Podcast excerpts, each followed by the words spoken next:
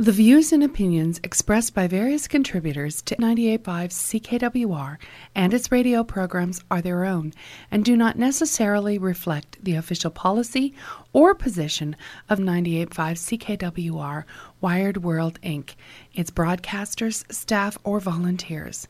Listeners are urged to use their own discernment and draw their own conclusions.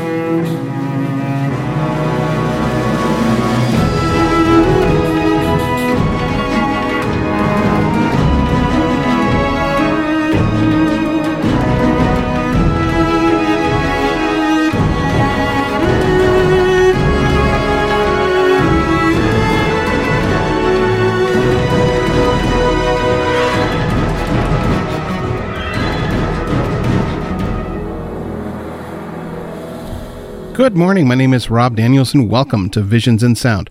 Now, for those that may be joining me for the very first time, Visions and Sound is a movie, TV, and video game soundtrack program that I produce each and every week, right here on 98.5 CKWR. Well, here we are, show number 41 of 2021, and show number 1094 if you're keeping track that way. This week, we continue Halloween Horror Month with a celebration of the 30th anniversary of the film dead again. So, joining me on her very first time on the show, this uh, uh, on my show, as my co-host, is my longtime friend Susan Gow. Susan, welcome to the show. Well, thank you for including me in the show, Rob. I'm really happy to be here. Now, um, your background is kind of sort of linked to my background as well. Um, we're we're both uh, huge fans of the of the movies uh, of of all types. But uh, uh, what else? I mean, you have a lot of, of background with like story and narrative and that sort of thing. So, so can you describe your background and where you're coming from? Well, sure. When when I think of you and I and the years that we've spent looking at movies together, you know, I think of you as the the more technical expert, the guy who knows um, what's going on on the set. Certainly, your love of music really contributes to um, your appreciation of other sound effects and how that augments story and the production. So for me, I'm I'm a fiction writer, or or shall we say, a wannabe fiction writer. Um, but professionally, I've been an editor, and that includes for the academic world as well as the fictional world. But most importantly, I love a good story. And that's what I'm constantly looking for. It, what are the elements of this storytelling that are good, that make sense? So, again, I focus on relationships. Do they make sense? Are they at odds at each other? I'm constantly questioning motives and and why and how people are interacting the way they do. Right. And then that also means, Rob, I'm looking at the dialogue. Is the dialogue meaningful? Is the dialogue advancing the so called action? Right. And you and I have often got into discussion, if you recall, where you say it's a great action film. And I'll say, it doesn't make any sense. it's, just, it's just one fight scene clipped in after another. And you're like, I remember you saying, oh, well, what, what, what else should there be? and I said, the dialogue connecting them should make some sense. I see that as the action. So you see the physicality of the action, and I'm looking at the reflection of the the words chosen and the meanings of the action. well, this is what I. This is why I I ch- actually chose you to be on this show because um, Dead Again is one of those films that um, we could talk about for the longest time. And uh, it's it's great that uh, we've both been able to to watch it recently and get Yep. a, and get our own perspectives on how it how it goes. But yeah, my my background is of course music and of course the technical side of things because we also do have a, a history of working in television together. That's so, right. So there so there so there's all of there's all of that behind us as well. And I know how much you appreciate lighting, and I know how much you appreciate the uh, uh, even though you're you're maybe not cognizantly aware of it, you definitely pick up on the music as well, and and Well- that sort of thing. let me share let me share a little insight that that I gathered in the last the last few days about that. I don't hear the music with its various technical components the way you do. Right. I feel the music as it punctuates the narrative, as it enhances my emotional response to the film. And certainly, some people have argued that a film score will manipulate an emotional response out of a viewer. To which I say, well, so what? That that's that's part of its role, in in my opinion. So, um, I look to to the score to be consistent with with the other layers that you and I have talked about that that are involved with a film production. I mean, let's because we're talking about Dead again. Let's let's just restrict it to film production. Sure. So um, again, it's it's it's how I feel about the music rather than what I hear. Cool. Well, so let's uh, let's get into uh, what we're talking about this week, which is of course Sure. the 1991 film Dead Again. Now, Right. Dead Again is a thriller, uh, second film, by the way, of uh, director and star Kenneth Branagh. It also stars Emma Thompson, Andy Garcia, Derek Jacobi, uh, Henry, or sorry, Wayne Knight, and Robin Williams. Now, originally, Williams did not want his name to appear in the opening credits, as it might have misled audiences into thinking that the movie was a comedy. He also has three scenes with the director uh, Sir Kenneth Branagh, and one with da- with that Dame Emma Thompson. This was due to Williams doing two other movies at the same time, which include Terry Gilliam's The Fisher King, which we had discussed at one point as well, and Steven Yep. Steven Spielberg's Hook. So, what we're going to do um, is a little bit of discussion about the film. So, I first saw the film like years and years ago, but I didn't see it with you. And I, I just remember it being back then. I didn't see it in the theater. Um, I do remember seeing it. I don't know if it was on TV or if it was on video. Um, but it was somewhere in the mid mid to late '90s when I did see it, and I just remember being struck by, um, just coming out of out of college at that time, being struck by how um, wonderful the the the, sh- the the shots were, the transitions between black and white and color, and that sort of thing, and how how um, the I was huge on editing as well. So it was one of those those films that I was like, oh yeah, this is extremely extremely well edited and nicely nicely put together. So Susan, what uh, when did you first see the film? And uh, and so where do you where do you what were your kind of um Im, uh, what were your kind of impressions of when in first seeing it? Okay. I remember watching the film at home on a family movie night, and it was on the family VCR. So Okay. that we had picked up at our local video rent- rental outlet. And what a choice we made. What a choice, I must say. So, my two kids uh, at that time, uh, in the mid 90s, that would have been when we when we saw it. Probably, I'm thinking 94, you know, Okay. given its theatrical release of August 91 and then before it hit video release. Anyway, so my kids were probably 12 and uh, 16. And my eldest loves and still loves scary movies. Okay. So she was she was okay, you know, her vote was for for this movie when I held up the box and and having read the material on the box. Um, so she she was all for it.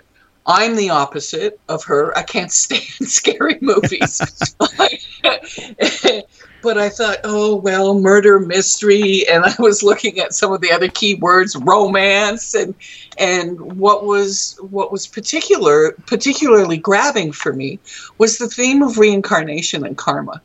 That really jumped out at me, and I thought, okay, this satisfies the adult in the group. the scariness satisfies the elder the elder kid and the other one, well, they both love Shakespeare. So when they right. saw in the packaging that Branagh had done Henry V and it had been acclaimed and you know, Oscar nominated, they're like, oh, okay, I guess we could watch this. This it seemed to hit all all the check boxes. Well, let me tell you that this film, Dead Again, became a measure for me about the scariness of a film. If people recommended, especially you, if people recommended a film to me and said, "Oh, it's really good and scary," and I'd say, "Is it scarier than Dead Again. Oh yeah, it is. It is. Okay, I'm sorry, I can't watch it because that was Dead Again became the threshold for me of what I could cope with in terms of suspense. Okay. I'm sure we dragged you to our place to watch, you know, another because we purchased the um, the video, and in fact, that's what I watched just a couple of oh, weeks ago. Going retro on us and uh, yeah, absolutely. It. The old VCR got dusted off, and I watched the film on uh, the on the purchase that we'd made, and I'm sure that as I started to to mention, I'm sure we dragged you in and said, "You got to see this film. You got to see this film. Well, it's really great."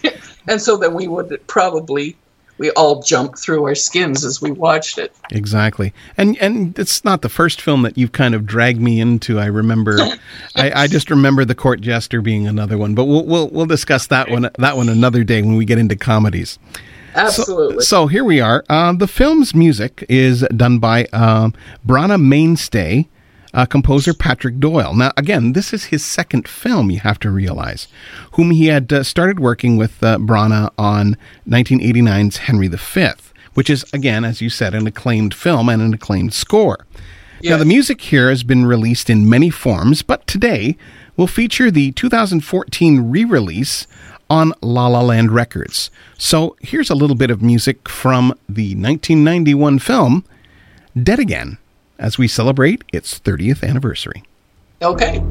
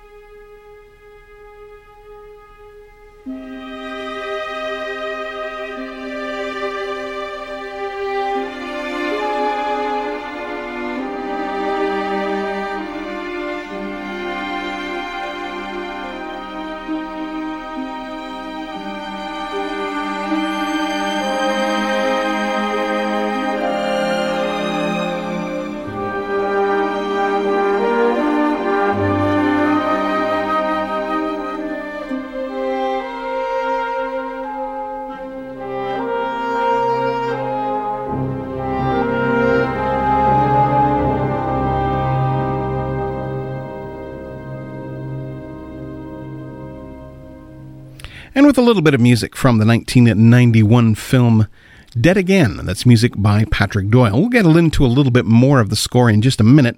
But before we do, if you're interested in any of the film, television, or video game music that I do play here on the show, by all means, you can contact me at, of course, visionsinsound at gmail.com.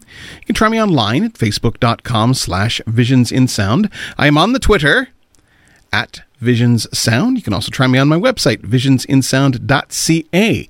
I am also on one of the many podcatchers I love that term, um, especially uh, Good Pods. And it's an app that you can you can download onto your phone, and you can just type in Visions in Sound, and you can find me that way.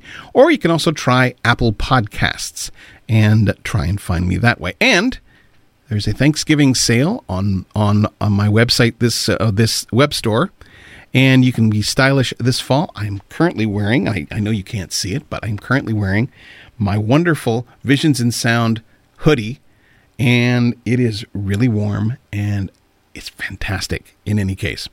So, welcome back to Visions in Sound. As this week, like I said, we are celebrating the 30th anniversary of Dead Again, and again, joining me from her wonderful abode in Waterloo is uh, Susan Gao, a longtime friend and huge fan of this movie. So I'm glad that you are on the show this evening. So we were discussing a few things uh, this evening or this morning. I guess this morning would be the yeah this morning the better the better way of looking at it.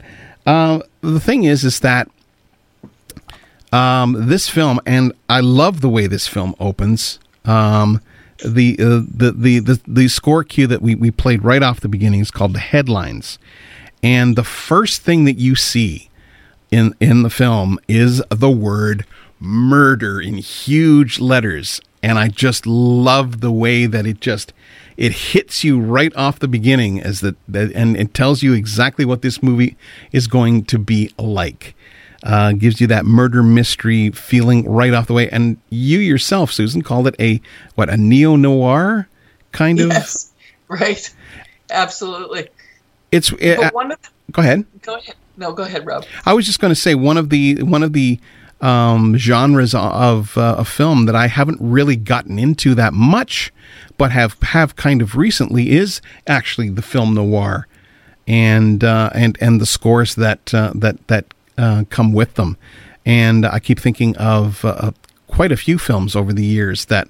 Um, are kind of the neo noir. I mean, Blade Runner is a neo noir film. Sure. There's a whole bunch sure. of other ones in this. So, where do you um, uh, fall in like the neo noir category, uh, and, and, especially with this film.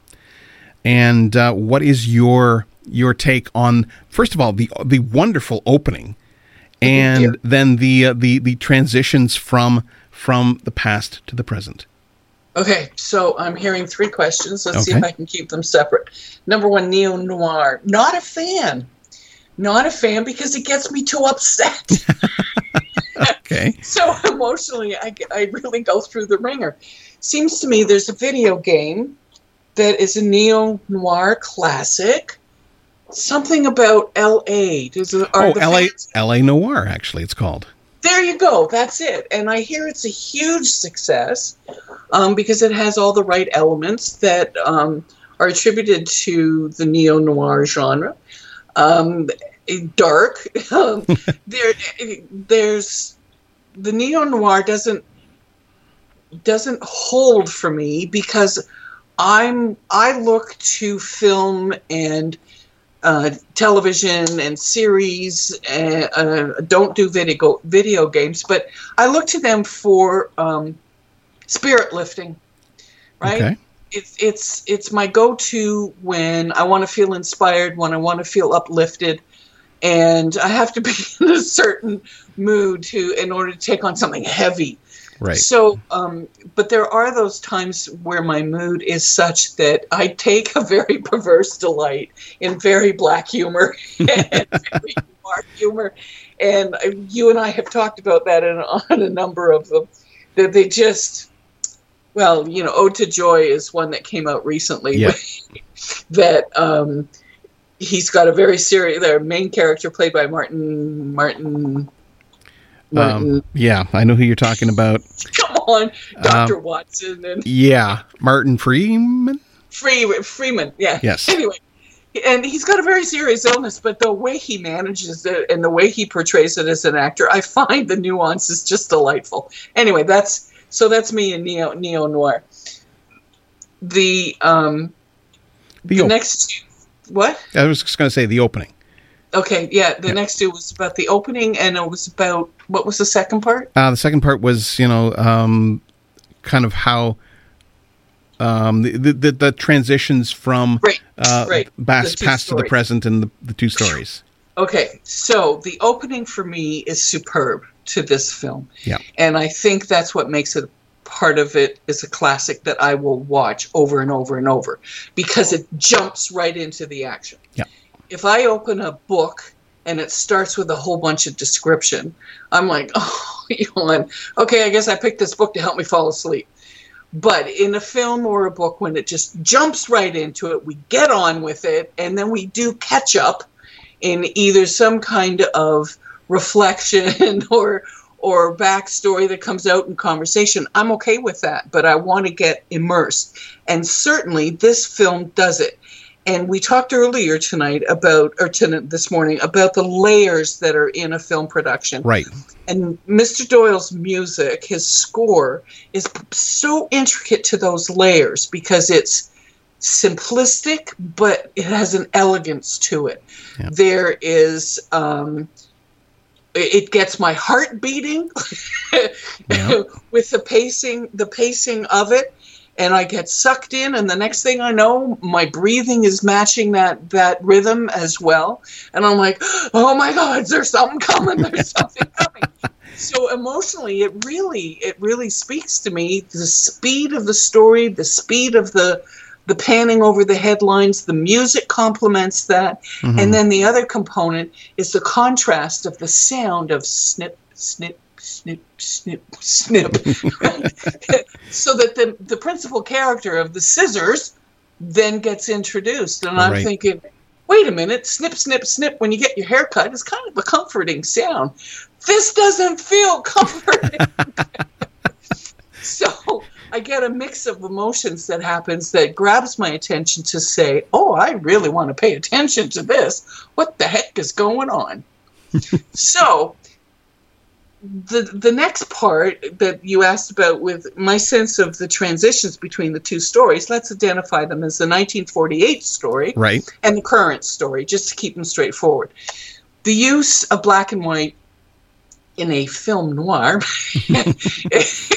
is a lovely touch but what it did for me was that it took the, the complexity of the storytelling to to a visual minimum so that I could keep them separate. Right. And I was ever so grateful. And it and it lent itself, the black and white lent itself to that time period of of the world was pretty black and white. North America right. was pretty black and white. Right. Um, certainly Hollywood was very black and white eh, um, in terms of of what you could do in Hollywood and who was in charge and what was going on. So it, it lent a consistency, I found, that I embraced very easily and very very comfortably. The therefore the music lent itself to those transitions. And I think that the other part of the of Mr. Doyle's score that I'm so impressed by were the times when he did nothing, when the dialogue spoke the loudest. Right. There was no music to to persuade me how I was feeling, that it forced me to focus on what was going on in the screen. And again, it had me literally sucking in my breath, going, What's going on now? so it ratcheted up the level of tension. And right. it, his work is brilliant in that regard um, because it's so simplistic mm-hmm. without it being superficial. Right and and that's one of the things that I talk about often with composers is uh, using silence uh, mm. or or or mm-hmm. using non music as a composing tool. Mm-hmm. And and one of them joked. I remember saying, "Yeah, you pay me to not write music." but no, that that uh, in a lot of cases, and I hear this a lot from various composers, is they say it's often the it's often the notes you don't write that make the notes you do write that much more poignant. Oh, yeah, I couldn't agree more. Yep, absolutely. That's that's pretty cool. So yeah, yeah I think there were other components to keeping course. the two stories straight, and that has to do with costume, hair, set design, all those obvious kinds of things, but also the language used in the dialog mm-hmm. and the kinds of relationships that we see. Yeah. We see Gray Baker flirting with what's her name at the uh, at, at the Maggie one of the gatherings. Yeah. Um, and and it makes me say, what are those guys doing? Yeah. Because less was more back in 1948. Right. You had to to presume, and you could have presumed incorrectly um, about what was going on in the relationships. And then the other feature has to do with the weather. Um, I've not been to LA. Have you? Um, I have, but not when it rained. Right. And that's the whole point, maybe, that I'm trying to make, is that LA is known for its lack of rain, for its sunny skies. Right. So the rain in in our film Dead Again, um, in either time periods, either 1948 or current times, is unusual. Mm-hmm. Um, and so it adds again for me to the ambiance. Never mind the usual reference that it was a dark and stormy night. well, well, Branagh even makes the uh, I don't know if it was a joke or if it was kind of just he says, "Oh, it never rains in L.A." And then the next scene, it's pour, pouring down rain. There you go. Absolutely, absolutely. Yeah, a, yep. f- a fantastic film, and uh, I just um, I'm really, uh, for me, well, one of the one of the little trivia points here, and I think we can we can discuss it briefly, is the notion that the film was all shot in color initially. Right. And right. so there was a conscious decision, more than likely by Branagh, to say, "Hey, you know, this would this going back in time or going back to the to the previous era would look good in black and white." And so, yeah, it's for me, it, it's that that it's that contrast um, but at the same time, not a jarring contrast. It doesn't knock you out of your seat. It's a very, uh, very logical contrast. I'm going to use the same word, logical. A logical transition from the past to the present, from the present to the past. Yeah. I just think again, it's a it's a brilliant piece of filmmaking, and again, you have to remember this is Branagh's second film and I, I, I, I, kept thinking about this when you were talking about um, the relationship between the music and the the uh, uh, the picture. Is I'm sure a lot of that is very um, with with Branagh's theater background. There's a lot of that visual storytelling that comes from music and not using dialogue let's say in a in, in a in a stage production and the, and Dead Again does have that that that feeling to it of of having that that that um, stage presence where you've got uh, just really cool transitions and stuff like that that that uh, in in my opinion give the film a unique look. Okay. Okay. So, well, um, I'm going to continue on with uh, some more of the music from uh, uh, this this um, th- this wonderful film. Um, one of the things I do want to make a point of is that composer Patrick Doyle makes two appearances in the film. He plays the bored cop in the elevator in in the present day, and he plays an obnoxious guest at at uh, Otto's party in the past. And one of the things, if you read uh, Doyle's uh, biography, is that he was not sure if he wanted to be an actor or if he wanted to be a composer. And we're really glad that he became a composer.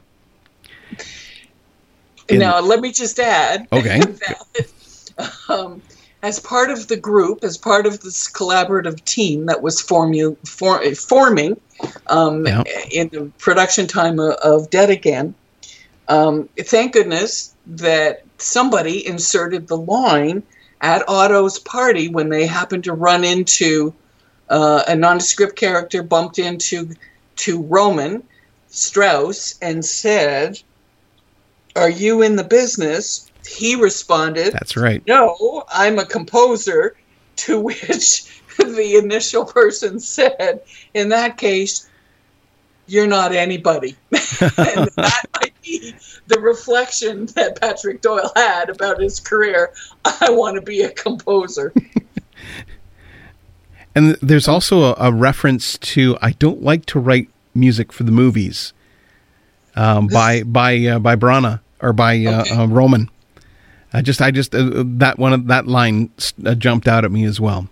Okay. In any case, so we're going to go back to uh, some of uh, Patrick Doyle's music as uh, we're celebrating the 30th anniversary of the film.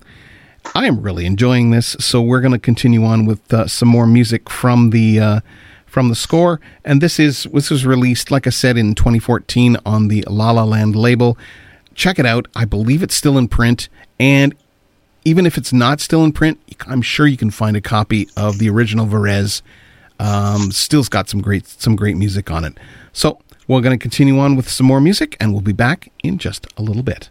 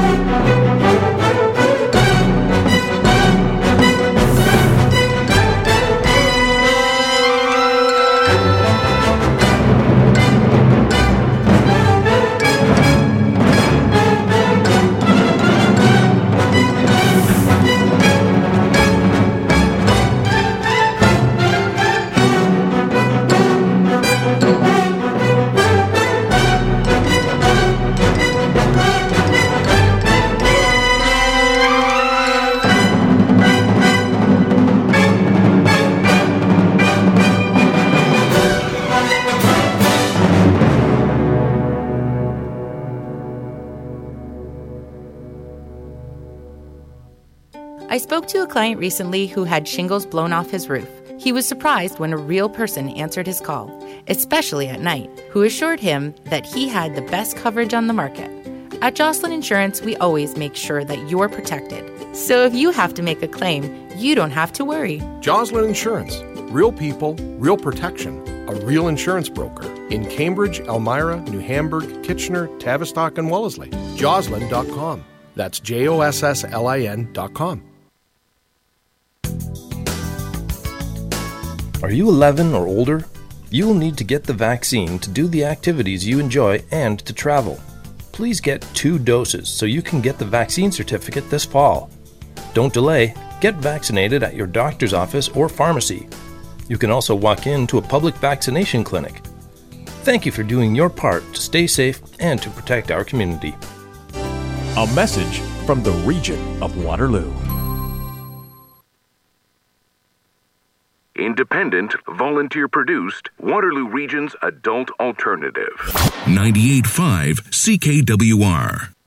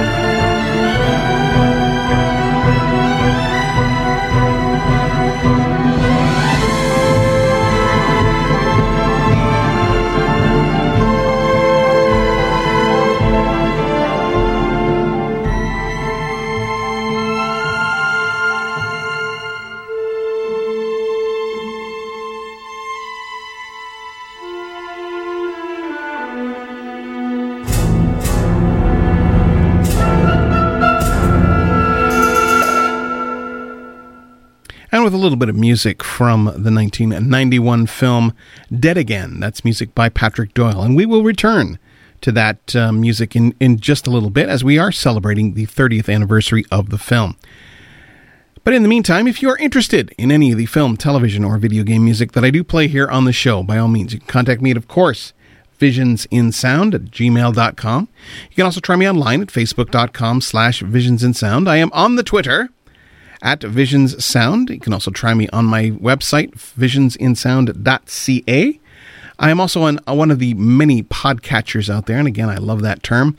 Uh, but uh, Goodpods is a downloadable app that you can put on your phone or other such device to uh, listen to a myriad Love that word too. Myriad of podcasts, including Visions in Sound, if you just search for me that way.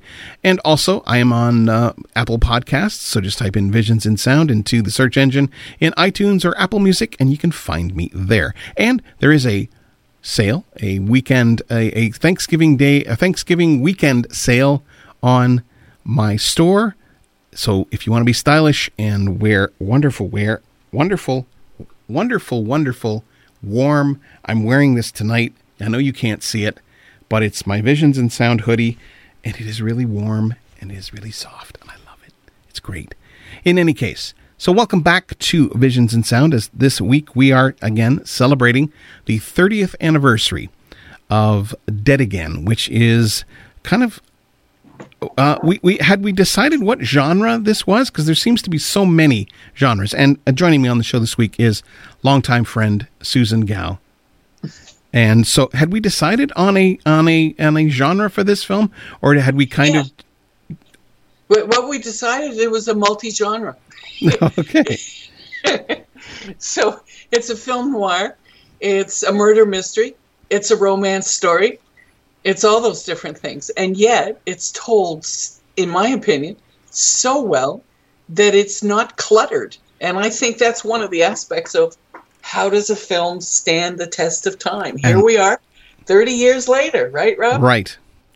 And so this is the question that we were going to to kind of um, kind of uh, discuss is that what is it about a film that makes us return to it time and again? So, right. um, I'm one to, to talk because I every every Halloween since 1993 have watched uh, John Carpenter's The Thing, and I'm not a horror guy, but I am. I really I really like this film. It it speaks to me.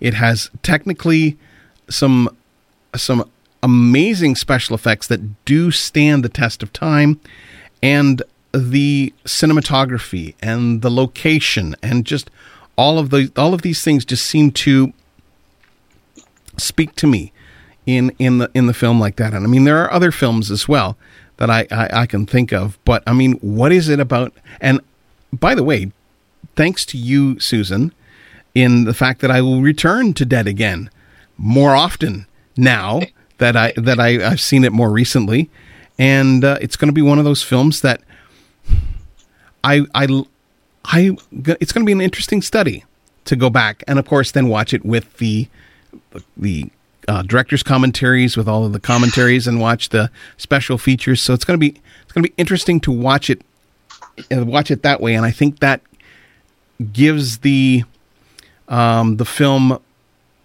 repeat repeat watchability. I think is maybe the be- the best way to approach it.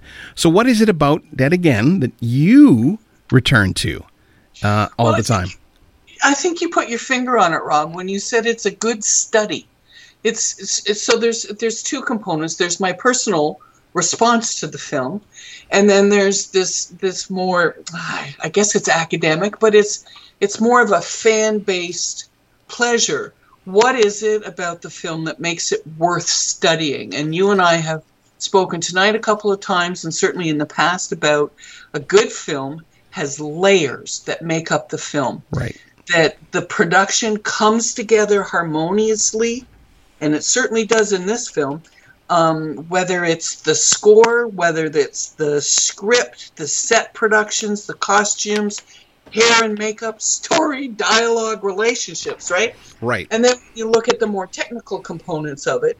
How does the lighting, highlight the key aspects and and shroud others. Like how does it how does it there's an i'm going to interrupt myself. There's an expression that i used to use uh, with people about repetition for emphasis or repetition that is just damn boring that you because you don't know what else to say. And as students when we used to do our assignments you know we would all f- roll into that problem of saying the same thing over and over because we needed to fill up five pages Right. but there is there is this value of repetition for emphasis. And it's the consistency that that I think becomes worthy of a picture to study when all those different components come together with the same over overview message but they each have their own distinctive ways of emphasizing what is being said, what is being done. So whether it's a, a camera shot that pulls back for the big picture and generalities, or zooms in for that tight close up, um, to focus on critical details, people or sets, you know, whatever. And I think that Dead Again is a very complex story, told consistently well by all those elements. And therefore, for me, I can go back over and over and watch it and say, "Holy smokes! Look at that! Oh, look at this idea!" Just think of the the whole um, continuity of the imagery of the scissors all the way through it. Yep. Whether we're hearing the sounds or we're seeing the visual, and you know, eh, spoiler alert, towards the end, and as as people get their just desserts, right? so then, on a personal response to the film, I get excited and enthused when it's a good production, like what I've just described. Yep. But it somehow uplifts me, and it somehow gives me a sense of, oh, I want to hear that story again. Yeah. How many times do you want to hear a piece of music again? How many times do you want to hear a song again? It's the story that's often involved with it that you go, yeah, that's a that's a universal theme I want to I want to talk about. And so Dead Again for me offers that through its discussion of reincarnation and karma and redemption a little bit, but just desserts and there's a logic to it and there's um an order to it, I suppose Yep. so I guess the other the other point that I would tag on to the the worthy of a study is I love seeing the collaboration of different talents and skills coming together to tell that story to make it a meaningful one Right. and and when it's when it's layered when it has all those dimensions oh it's just so rich how could you not want to watch it or what about your listeners do they have any any preferences about that Well, you know, we, we will we will get into that. Uh, uh, we have been having, by the way, we've been having a great discussion off air, and this is what I like about about having having the the the feed going on in the background is that there we have oftentimes the discussions off air are are just as just as poignant and and important as the discussions we have on air. And uh, I, I uh, one of the things that that pops up for me when it comes to rewatchability of a film is nostalgia. We get a good feeling from from. It's kind of like revisiting an old friend, or um, coming back to that to that great to that great as you as you put it. uh, oh, tell me that story again. That great story again right and and and then one I'll, I'll, I'll use an example you notice things in in re, in rewatching a film over and over again things that you may have missed Sure. or or directions that you haven't you haven't gone before for example and this will be a very quick example but when i saw uh, john carpenter's the thing for the first time on the big screen i'd been watching it for 20 25 years at that point and I'd never noticed that the doctor had an earring in his ear. never noticed, never noticed that before, and and and I went, oh, he he hasn't. I. How long have I been watching this film and never noticed that? And it was something that I think I'd only would have seen had I had I. And I, I'm glad I had the great opportunity. And this is a film Dead Again that I would love to see on the big screen, and if it ever returns, Susan, I would, I would, I would love to see it. And okay, I know they're probably not listening, but Apollo, the Apollo Apollo Theater, if you're listening, and you want you want uh, two two guaranteed tickets, ticket sales, dead again, bring Dead Again to your theater. And, oh my uh, god, I don't know if I could handle it, Rob. I have to be in the comfort of my own home because I get so so so involved with the tension of it. It's like, look out! What's gonna happen? it would it, it it would be great to st- i mean uh, that being said having the experience of, of a film like that on the big screen is in in in a shared environment i think is fabulous and i think it would be wonderful if and it would be and it would be wonderful if they were to bring it back but Sure. we're not we're sure. not sure on that I'd like to return to your point, if I can, Sure. just very quickly. Go ahead. And, the, and that was the point about the earring that you noticed in the in the uh, actor in the thing. hmm You and I have talked again tonight, as well as in the past, that every decision, every element in a film is there as a result of a conscious choice. yes So it's very hard for me to accept an argument from um, folks who say, "Oh well, you know, they had to do that." Well, yeah, for a reason. um, it's it's the choices are made very deliberately. There's a whole lot of money involved with this, right and they're not, and they're not good filmmakers. Maybe that's the distinction. Good filmmakers Right. are doing that to make sure that they don't waste the the resources that they've got. So when you talk about watching it over and over and you see things that you missed before, well, good good on you because that you're paying attention to someone's decision, so someone who's part of the crew, Yeah. someone who's part of the of the collaborative team to to what they said, you know, this would be important. And we've certainly seen that in a lot of the MCU films that sure. we've watched. Or details, man, it's all there. You gotta pay attention. Anyway, thanks for letting me return to that point. Yeah, no worries. So I I think um, oftentimes um, I like to pull the pull back the curtain and reveal some alternative cues and bonus tracks that you don't necessarily get to hear. These are often put on a soundtrack, but are not often heard during the show. So here is a few of the alternate tracks and bonuses from the score. Now, the opening presented here is an alternative album track from the original Varèse Sarabande release, which I mentioned earlier. Now, the rest have been either not released or were source cues of the original film. So, here is a little bit of the pulling the curtain back, which is I kind of like to do on the show here. Alternative tracks from Dead Again as we celebrate the 30th anniversary of this film. Back in a bit.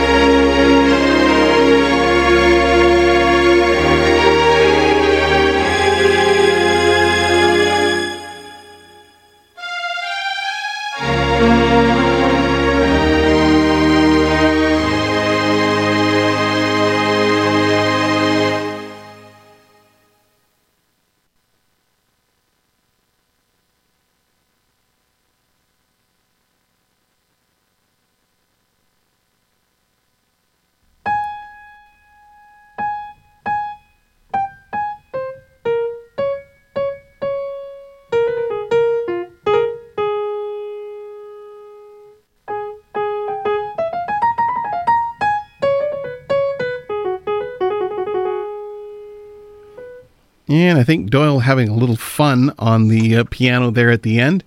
That's music from uh, some of the alternative cues, stuff that wasn't in the final film, or, soft, or or as they call them, source cues. So, in any case, welcome back to Visions in Sound. As this week we are celebrating the 30th anniversary of Dead Again, and it's music by Patrick Doyle on a wonderful Kenneth Branagh film. So, Susan, we're going to get uh, back into the whole idea of uh, of what makes what helps a film um, stand the test of time, and we had kind of briefly discussed it earlier.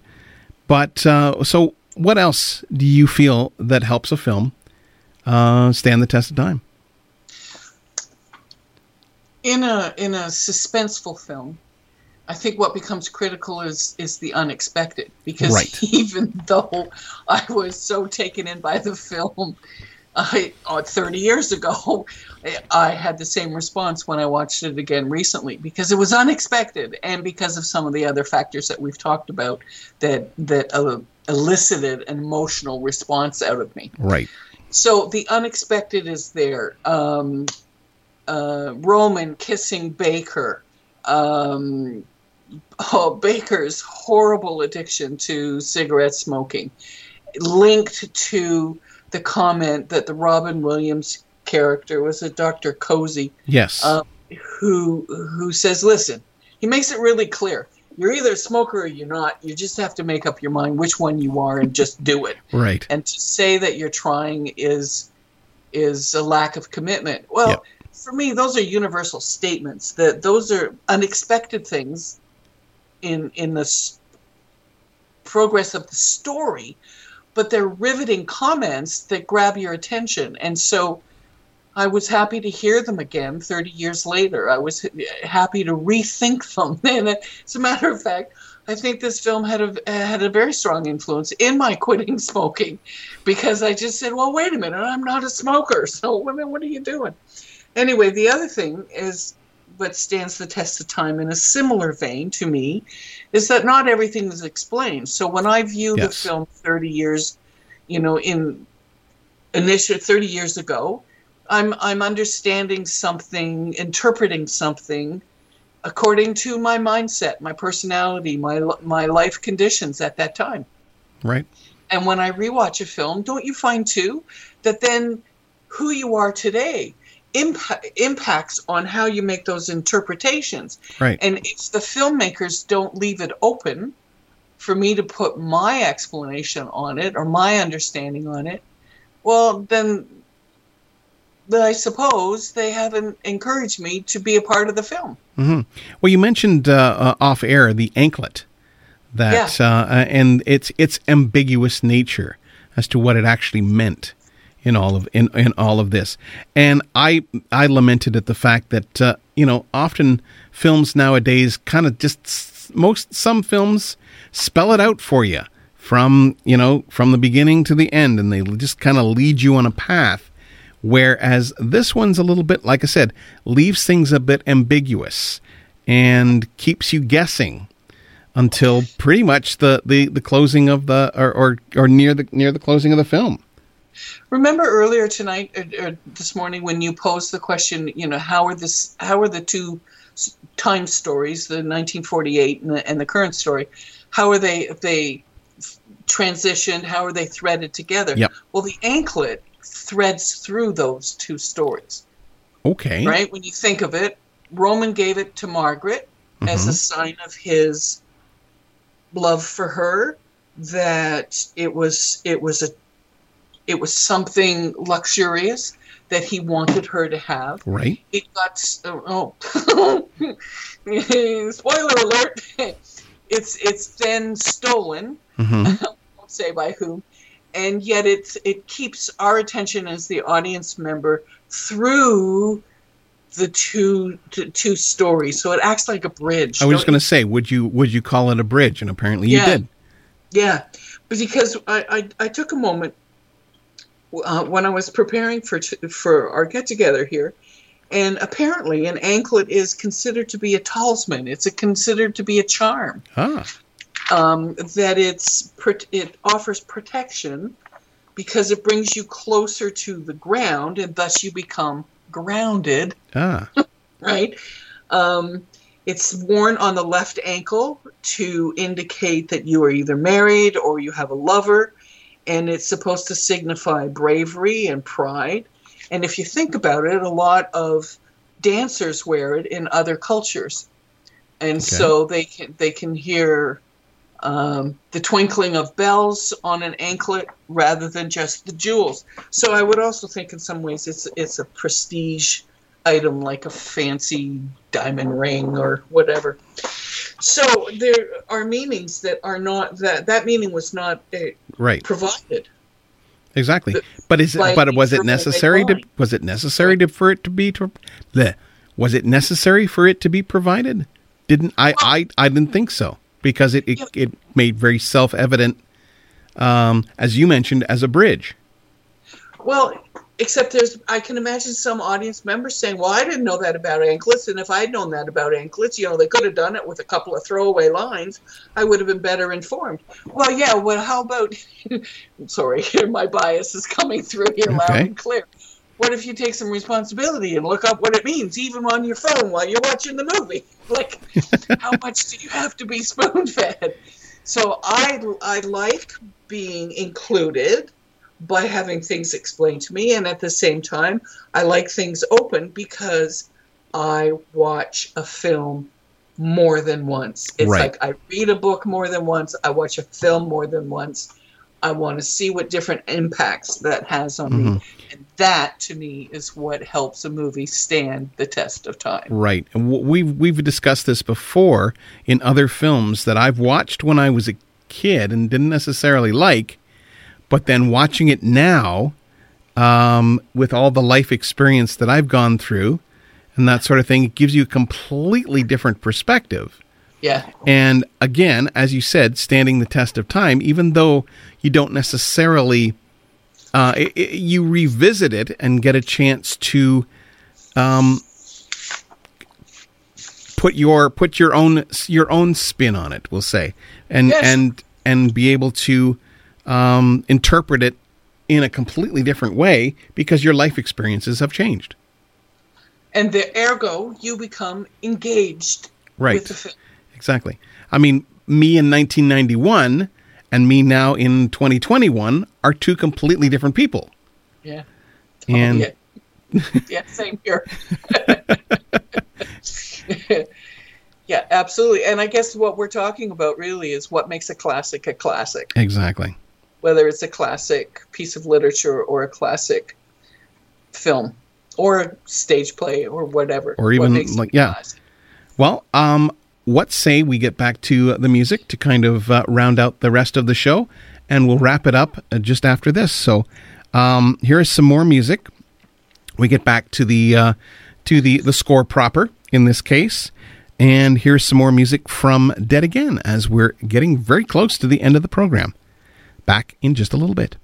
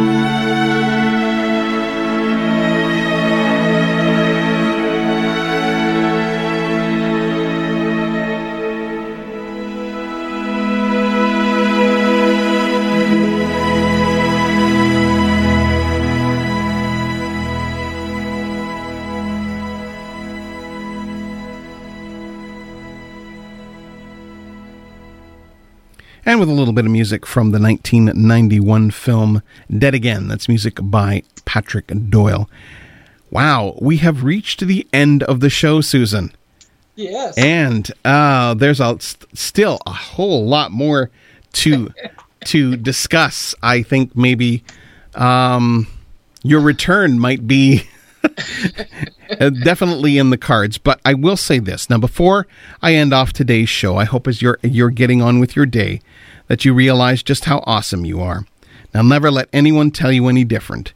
If you're ever feeling not right, there are people out there who care about you and are willing to chat. If not family, then some professional who, who can help.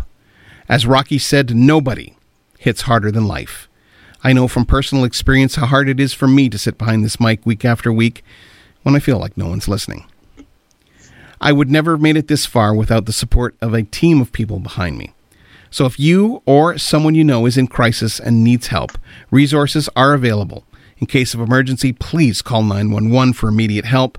The Canadian Association for Suicide Prevention, Depression Hurts, and the Kids Help Phone at 1 800 668 6868 all offer ways of getting help if you or someone you know may be suffering from mental health issues. Susan, thank you once again for being on the show this week. It has been a pleasure to have your insight and, and just just being able to to wax nostalgic about this uh, about this particular movie. Again, thank you very much. Well, and thank you, Rob, for making me feel so welcome and including me in tonight's show. Uh, that's that's that's no problem. So join me next week as we'll continue into the Halloween horror month with a celebration, another 30th anniversary celebration. This time going in a bit of a different direction. 30th anniversary of the Silence of the Lambs. Uh, I'll end off. I knew you were going to make a, a, little comment there. I'll end off. I'll end off this week's show with some more music from Dead Again, and I will be back next week with more Visions in Sound.